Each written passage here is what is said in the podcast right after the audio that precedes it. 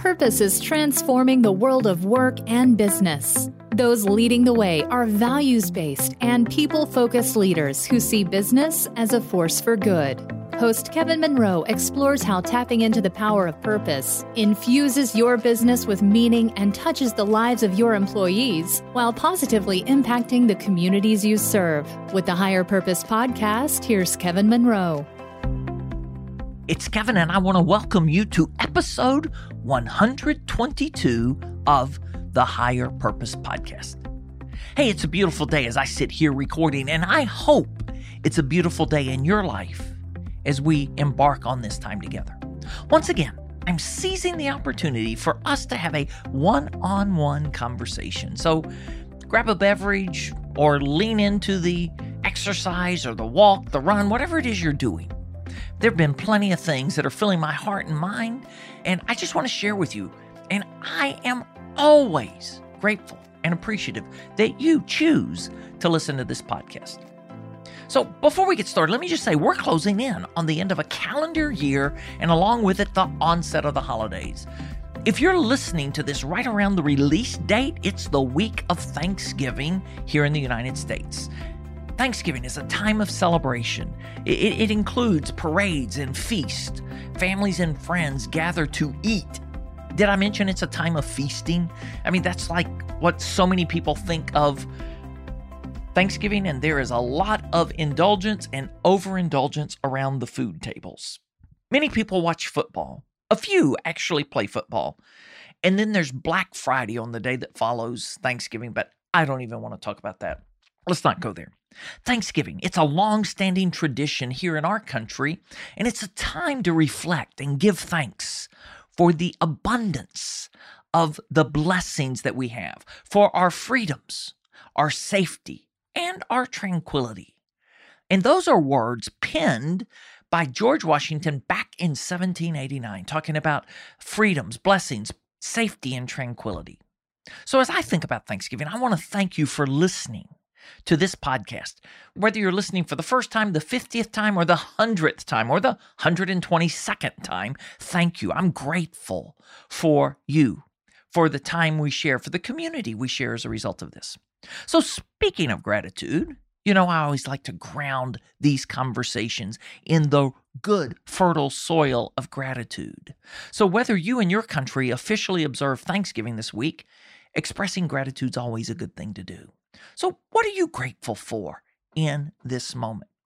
Well, we've just wrapped up our fifth 10 day gratitude challenge. And that just spurs so much gratitude in my heart, in my life.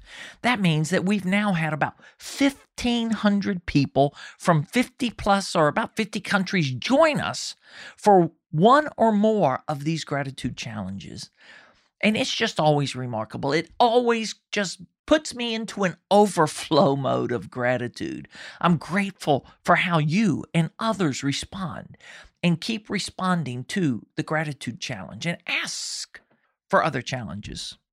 Hey, speaking of other challenges, this is just kind of a you know, a side note here. We've got another new one planned, and it's going to be fun and it's just about to start. It's called the Joy Challenge. It starts on Monday, December 9th. So when you hear this, you can now sign up and register to join us. It's going to be 12 days of joy. Each day, for 12 days, we'll provide a simple challenge designed to unleash and amplify joy in your life and joy in the world around you. You can join us by going to the Joy Challenge thejoychallenge.community. And you know why we use the dot community domains because joy is another thing that is experienced better together. And there's nothing stopping you from joining us in the Joy Challenge. We're going to host it as a pay what you will challenge. You can pay any amount of money that you want to, including free. So we want to see more joy in the world and more joy in your life. And we want to make sure that finances, that resources are not a barrier to you participating with us. Now, back to today's topic. Back in episode 120, so last week, episode 121, I had my friend Cornell Thomas, my new friend Cornell Thomas, join us, and wow, was that an energizing conversation. But the week before, in 120, I started exploring and unpacking this idea of looking at 2020 not as just the start of a new year Instead, I'm encouraging you to look at it, to embrace 2020 for what it truly is the start, the beginning of a new decade. And what I'm calling, and what I'm inviting you to call with me, a decade of difference. And I'm just having so much fun with the resonance that Decade of Difference is having with so many of you, the conversations we are enjoying. And I'm hosting several conversations, one on one, and now some small group conversations around this Decade of Difference. And more about that before we sign off here. But today's conversation, it builds on that, at least in a way. It's bigger than that. Because what we're talking about today is about all of life, not just a decade, but all of life for you and me. Now, you may find this a bit strange. Of course, you may think me a bit strange. And when you hear this, you may think me stranger, even. But the idea struck me weekend before last. I was watching a college football game. Actually, it was the Alabama LSU game, to be exact. I should probably say it was the LSU Alabama game because LSU owned that game. But here's the comment that I heard the commentators make that captivated my attention. They mentioned it that it was a historic crowd assembled at Bryant Denny Stadium in Tuscaloosa. Now, in case you don't know, that's the home of the University of Alabama. So LSU comes to Alabama and, you know, beats them on home territory. But the comment they made was that it was a record crowd over 100,000 people crammed into the arena to watch the game. And then millions more watching online or watching, you know, in their homes or at their favorite sports bar or at a friend's house. So hundreds of thousands, millions of people watching the game. So here's the question Do you ever have this happen? You hear or read a phrase and suddenly your mind is activated. Maybe it's captivated. Well, that's what happens to me. I hope you do because I hope I'm not the only one that has this. But it happens to me and it happens a lot.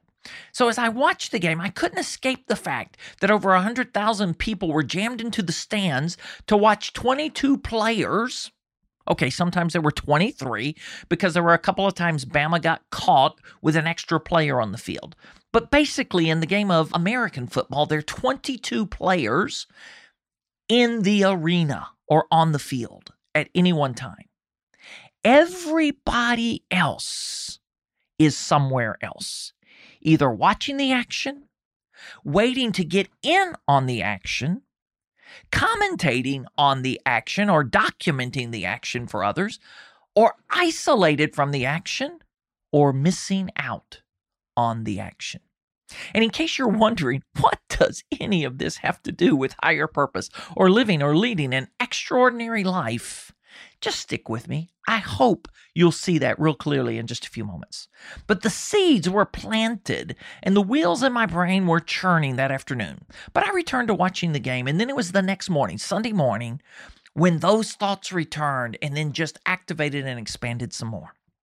So, here, for me at least, is the connection. If you are committed to living a life of purpose or living, loving, and leading an extraordinary life, and I believe you are, or you wouldn't be listening to this podcast. There's only one place where that happens for you and for me. Do you know where that is? And no, it's not Bryant Denny Stadium. No, it's in the arena. And I hope that phrase in the arena rings a bell for you. I want to echo that just a moment. So there's a speech that was called the Man in the Arena speech. Well, that's how we call it now. That's not what it was originally called. This speech was originally delivered by President Theodore or Teddy Roosevelt in 1910 in Sorbonne, France. Now, at that time, it had the much less sexy title of Citizenship in a Republic. It was originally a 35 page speech. Now, tucked away about a fifth of the way through the speech, page 7 of 35, we find this notable and now famous passage. And I quote It's not the critic who counts, nor the man who points out how the strong man stumbles, or where the doer of deeds could have done them better.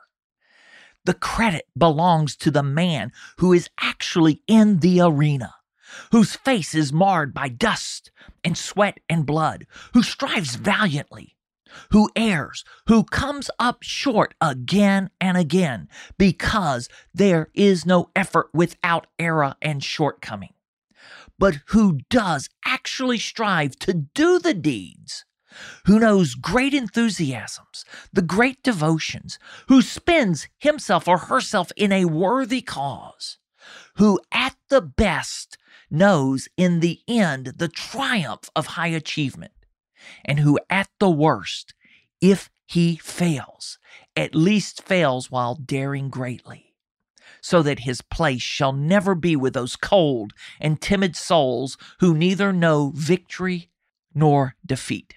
Close quotes. Wow. What a passage. And to think, to think, that was 110 years ago, those words were first shared. So, I mean, that's just a wow, wow, wow, a triple wow for me when I hear that speech. It's remarkable. And it's remarkable because it gets remarked on again and again, still 110 years later. This one speech has inspired countless individuals I even know a company that took their mission and their name from this speech Dare Mighty Things. One of the most popular books of the past decade drew its title from this speech. Perhaps you've read it, Daring Greatly by Brene Brown. Perhaps you thought Brene Brown coined the term daring greatly. Actually, it was Theodore Roosevelt.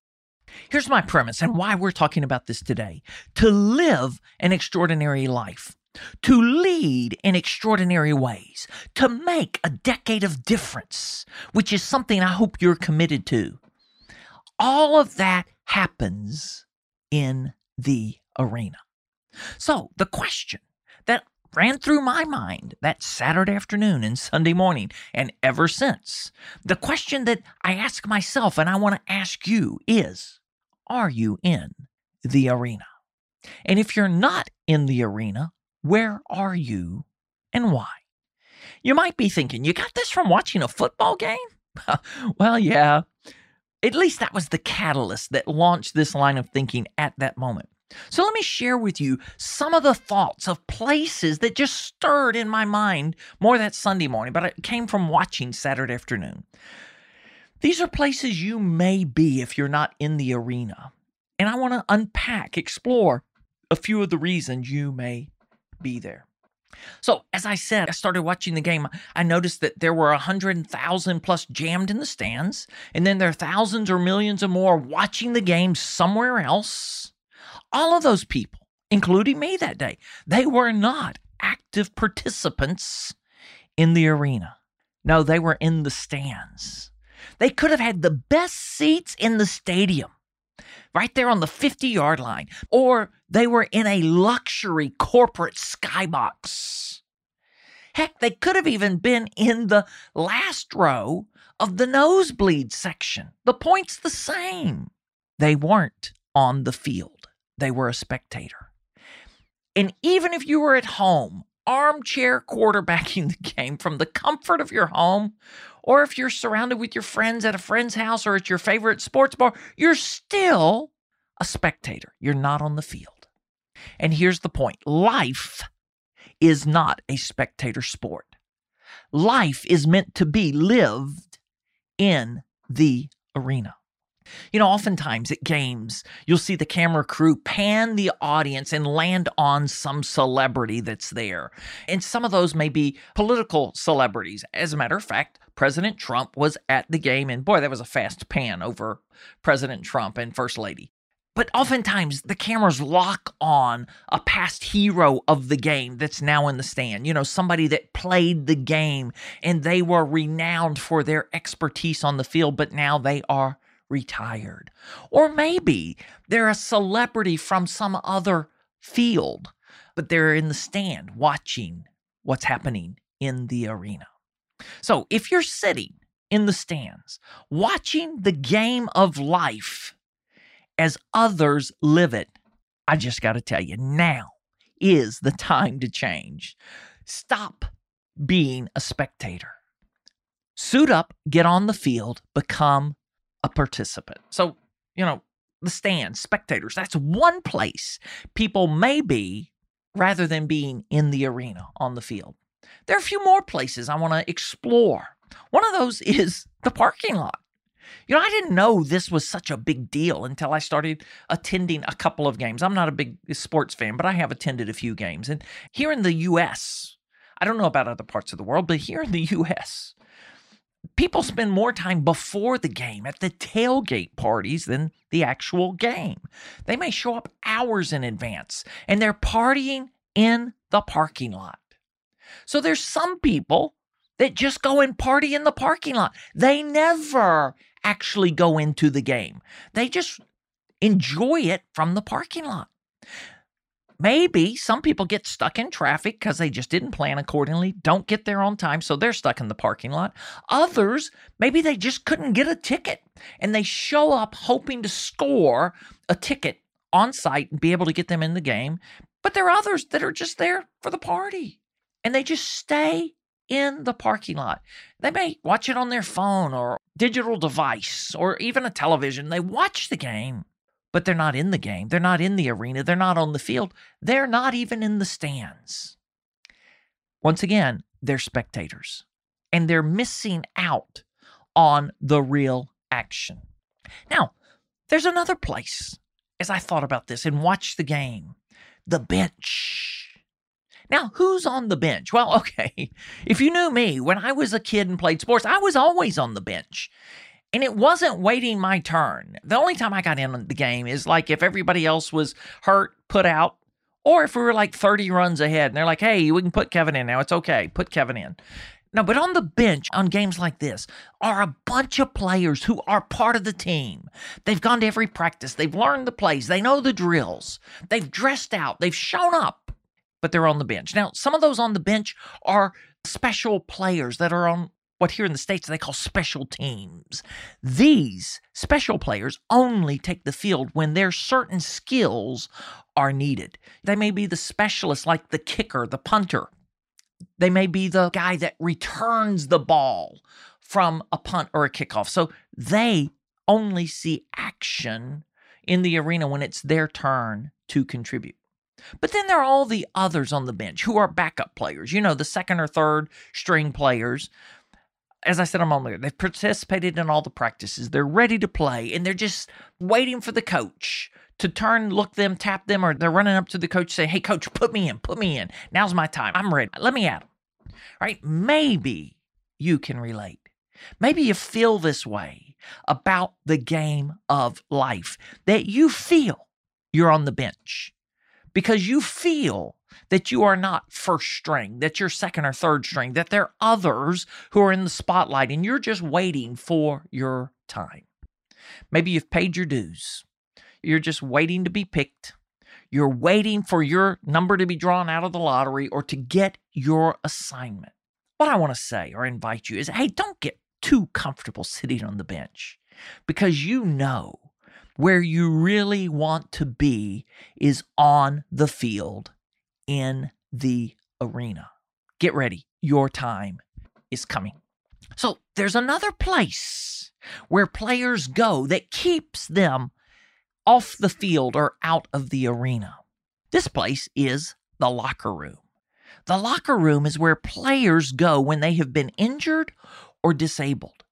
Hey, they were on the field. They were in the game. They were in the arena. But something happened that sought to take them out. Maybe it was a hit from another player. It could have been a low blow, you know, what they call targeting, or somebody attempting to take them out, or it could have just been an accident. But now they're in the locker room with the trainers, the physicians, hoping that their injury is not serious or trying to convince the trainers or physicians or maybe even themselves that they are fit enough to return to the arena. Hey, I want to explore this part of the analogy. And you do know that there are no such things as perfect analogies, that sooner or later all analogies break down. But if you've been hurt or wounded while in the arena, it may have sidelined you. And you are sitting it out, possibly even licking your wounds. And when I say that, I don't want there to be any judgment because trust me, I've been there. I've known really difficult failure. And there were times that I thought it was over for me. I thought I had had my one chance and I missed it. I blew it. And then I was destined to be in the locker room. If you feel that way, I just want to say, no, no, no, no, no. In the game of life, it's simply not true. As long as you have a pulse, you have a purpose. Hey, I'm going to repeat that. As long as you have a pulse, you have a purpose. If you're living and breathing today, there is a contribution you have to offer the world. So get back in the arena. Now, when you get back, you may not be playing in the big leagues. There may not be anybody sitting in the stands watching you, cheering you on, but that really doesn't matter. Just get in the game. Now, nowadays, there's another reason some players end up in the locker room. I'll talk about that next here, but it's because they were ejected from the game, right? In hockey, that's called the penalty box. But sometimes players, I mentioned targeting a moment ago, here in the States, if a player targets, as there was often in a game, that player is immediately ejected from the game and goes to the locker room to watch the rest of the game. The penalty box is reserved for those who were in the arena but either didn't follow the rules or were suspended from action for some period of time. Maybe they were just overzealous. Perhaps they thought they could get ahead by cutting corners or maybe even taking a cheap shot at an opponent. So, no matter how desperately they want to get back in the game, for now they have to sit it out and await their turn. Or, in the case of college football and targeting, they have to wait till the next game. They're just thrown out for the rest of the game. That happens in other sports as well. Hey, maybe you felt this way at times that you were in the game and maybe you took a shortcut. Maybe you got bad advice. Maybe you made a bad decision. Gosh, you know, it's even possible that you had a character flaw that rendered you ineligible. And now you feel disqualified. Let me just tell you again that is not the case. You can get back in the game because, as I said before, as long as you have a pulse, you have a purpose. Now, there's another place, and there are others. This is not an exhaustive list. Some of you can probably add to this, and I'd love to have that conversation. So if there's something I'm missing here, feel free to send it to me, share it with me. But here's the other one that I find very interesting the press box. The press box. That's where the reporters sit and cover the game. It doesn't matter whether they're covering the game for the local newspaper, the regional radio, national television. Many commentators even have celebrity status and may have been a star of the past. But for now, they are not in the arena. They get to report on the play by play action, but they are not part of the action. You know, and sometimes as I'm listening, I hear the yearning of the commentator, how they wish they could get back in the game. Well, as I said before, in the game of life, there is no retirement.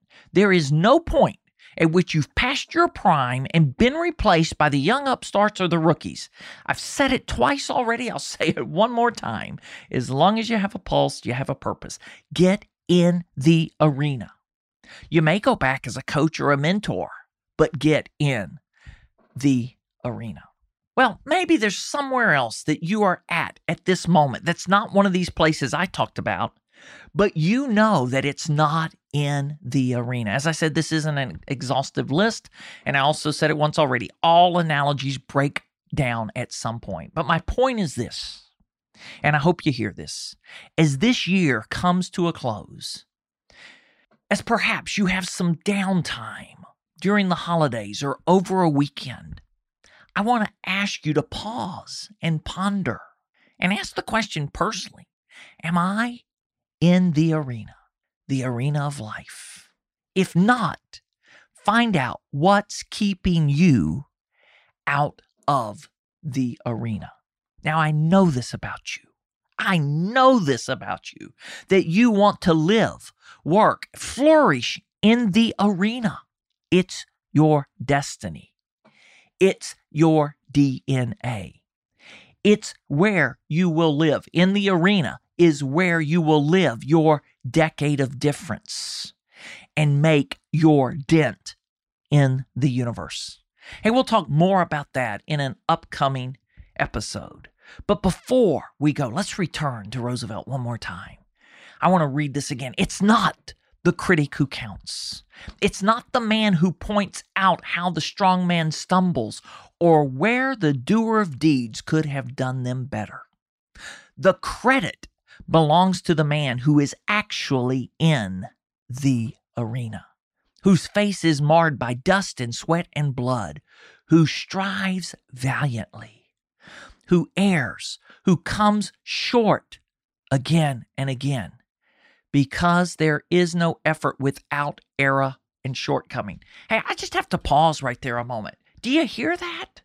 Right? So many times you and me have beat ourselves up because of our shortcomings, because of our errors, because of our faults, because of things we have interpreted as failure. Hey, stay in the arena. You come up short again and again. There is no effort without error and shortcoming. But who does actually strive to do the deeds, who knows great enthusiasms, the great devotions, who spends him or herself in a worthy cause. I hope you get to experience this, who at the best knows in the end the triumph of high achievement, and who at the worst, if he or she fails, at least fails while daring greatly, so that his or her place shall never be with those cold and timid souls who neither know victory nor defeat. You may be marred by dust. You may feel like you are beat up and down for the count. You may feel disqualified by bad decisions you've made that cost you. They may have cost you dearly, but at least you are in the arena. And if you fail, you will fail daring greatly. Hey, I want you to be in the arena. I want you to be living your best life and making a decade of difference. If this resonates with you, and you want to talk with someone and you don't have anyone to talk to, or you want to talk with me, hey, you know, you can do that. You can email me, you can text me, you can phone, or you can book a call. Email address kevin at higherpurposepodcast.com. Call or text at 678 744 5111 or go to kevindmonroe.com slash 2020 to book your Decade of Difference call. Hey, until we connect again, I want to encourage you to keep daring greatly in the arena because that is where you and me live, love, and lead with purpose. Thanks for joining me. What could 10 days of gratitude do for you? Find out what hundreds of people have experienced and make a change that can last a lifetime at thegratitudechallenge.community because it's better when we do things together.